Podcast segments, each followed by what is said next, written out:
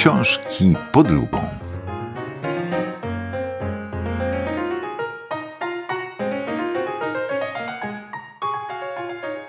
Z Kazimierzem Orłosiem rozmawia Marek Ławrynowicz.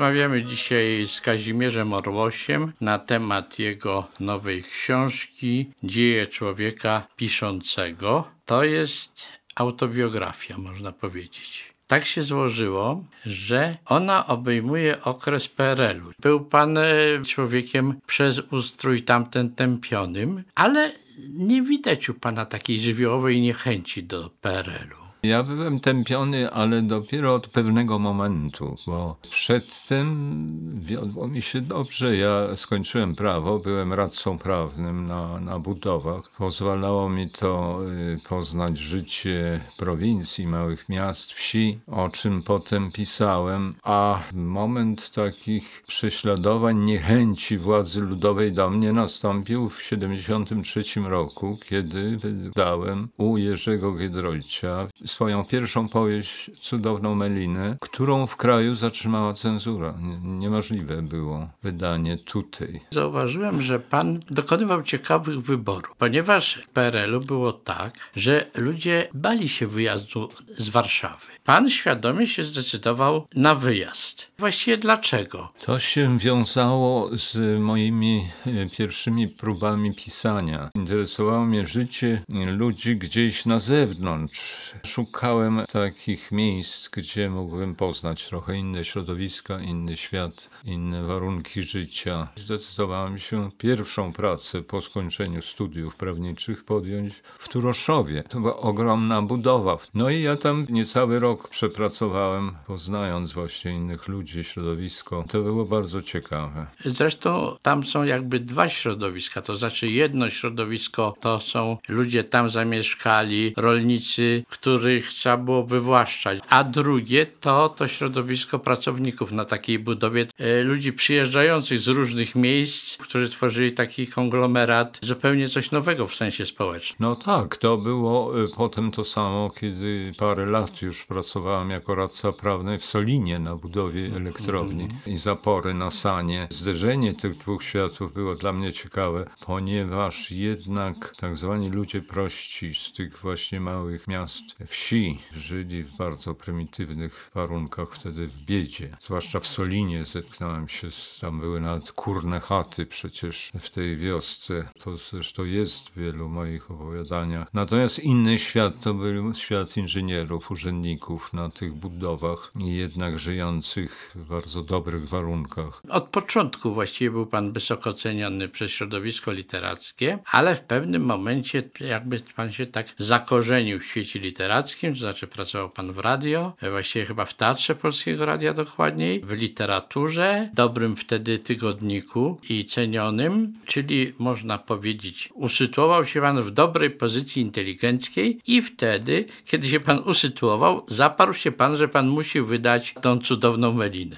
To był okres właśnie po skończeniu pracy w Solinie. Znalazłem się w Warszawie właściwie bez pracy i trafiłem do redakcji słuchowisk Polskiego Radia jako redaktor. Także to było dla mnie zupełnie coś nowego. Poznałem to środowisko wtedy tych warszawskich, można powiedzieć, elit intelektualnych. Tam przychodzili bez przerwy do redakcji pisarze, aktorzy, reżyserzy. To był tak zwany złoty wiek polskiego słuchowiska. Redaktorem naszej tej redakcji słuchowisk był Włodzimierz Odajewski. On właśnie i Jarosław Abramow Neverly wprowadzili mnie jakby w ten świat. I potem ja zacząłem pisać właśnie tę swoją krótką powieść, cudowną Melinę, opartą o doświadczenia wywiezione z Bieszczadów. Negatywnym bohaterem zrobiłem sekretarza Komitetu Powiatowego Partii, co okazało się absolutnie nie do zaakceptowania przez cenzurę. Czy decydując się na wydanie tej powieści w paryskiej kulturze, liczył się pan z represjami?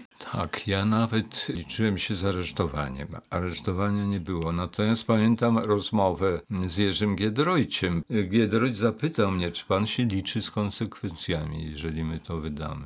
Mnie wyrzucono z radia, oczywiście zaraz i z tej redakcji literatury po pewnym czasie, ale pozwolono na pracę. Ja byłem przez parę lat referentem prawnym, potem przy budowie Gierkówki. Ale równocześnie to się wiązało z zakazem druku czegokolwiek, co pan napisał, który obowiązywał chyba aż do roku 89. Czyli władze postanowiły po prostu zniszczyć pana jako pisarza. Natomiast y, pan jest człowiekiem, który ma pewne szczęście. Po paru latach powstaje drugi obiekt i w związku z tym to unicestwienie pana jako pisarza okazuje się nieskuteczne. Czy w tych latach jakby najgorszych, czyli powiedzmy między 73 a 76 rokiem, czy pan miał chwile takie, że pan myślał, że nie było warto? Nie, tak, rzeczywiście mogę z całym przekonaniem powiedzieć, że nie. Ja nigdy nie, nie żałowałem tej decyzji. Wtedy literatura była bardzo, władze jej się przyglądały, ale równocześnie była ważna. Wydaje mi się, że o wiele ważniejsza niż w chwili obecnej literatura nie ma już takiego znaczenia, jak pan sądzi. Nie ma na pewno. To jest ogromna różnica. Wtedy rzeczywiście te władze przywiązywały wielkie znaczenie. W tej chwili państwo jakby nie interesuje się zupełnie tym, co się dzieje w literaturze, w środowisku literackim. Także wydaje mi się, że to są światy nieporównywalne zupełnie. Kazimierz Orłoś, Dzieje człowieka piszącego. Poruszyliśmy tylko drobne sprawy w tym y, wielkim tomie. Bardzo Państwu polecamy.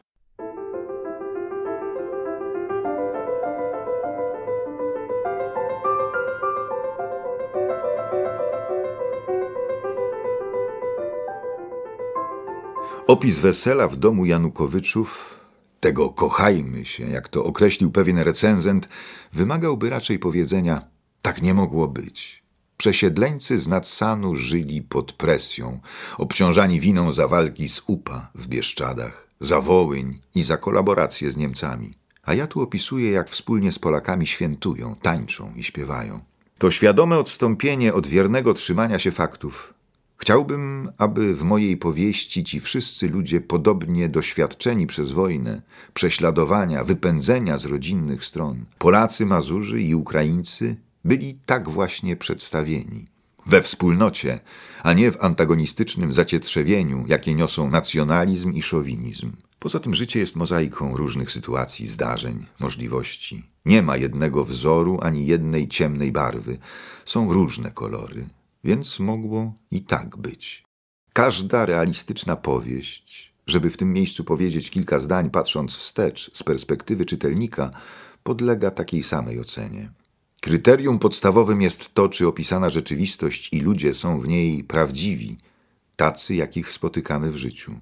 Pomijam oczywiście cały ten współczesny zalew paraliteraturą, jak ją nazywa Szandor Maraj, Zalew, który według węgierskiego pisarza dusi literaturę, ponieważ oszałamia czytelnika, który nawet nie podejrzewa, że to, co czyta, to nie literatura, lecz syntetyczna namiastka.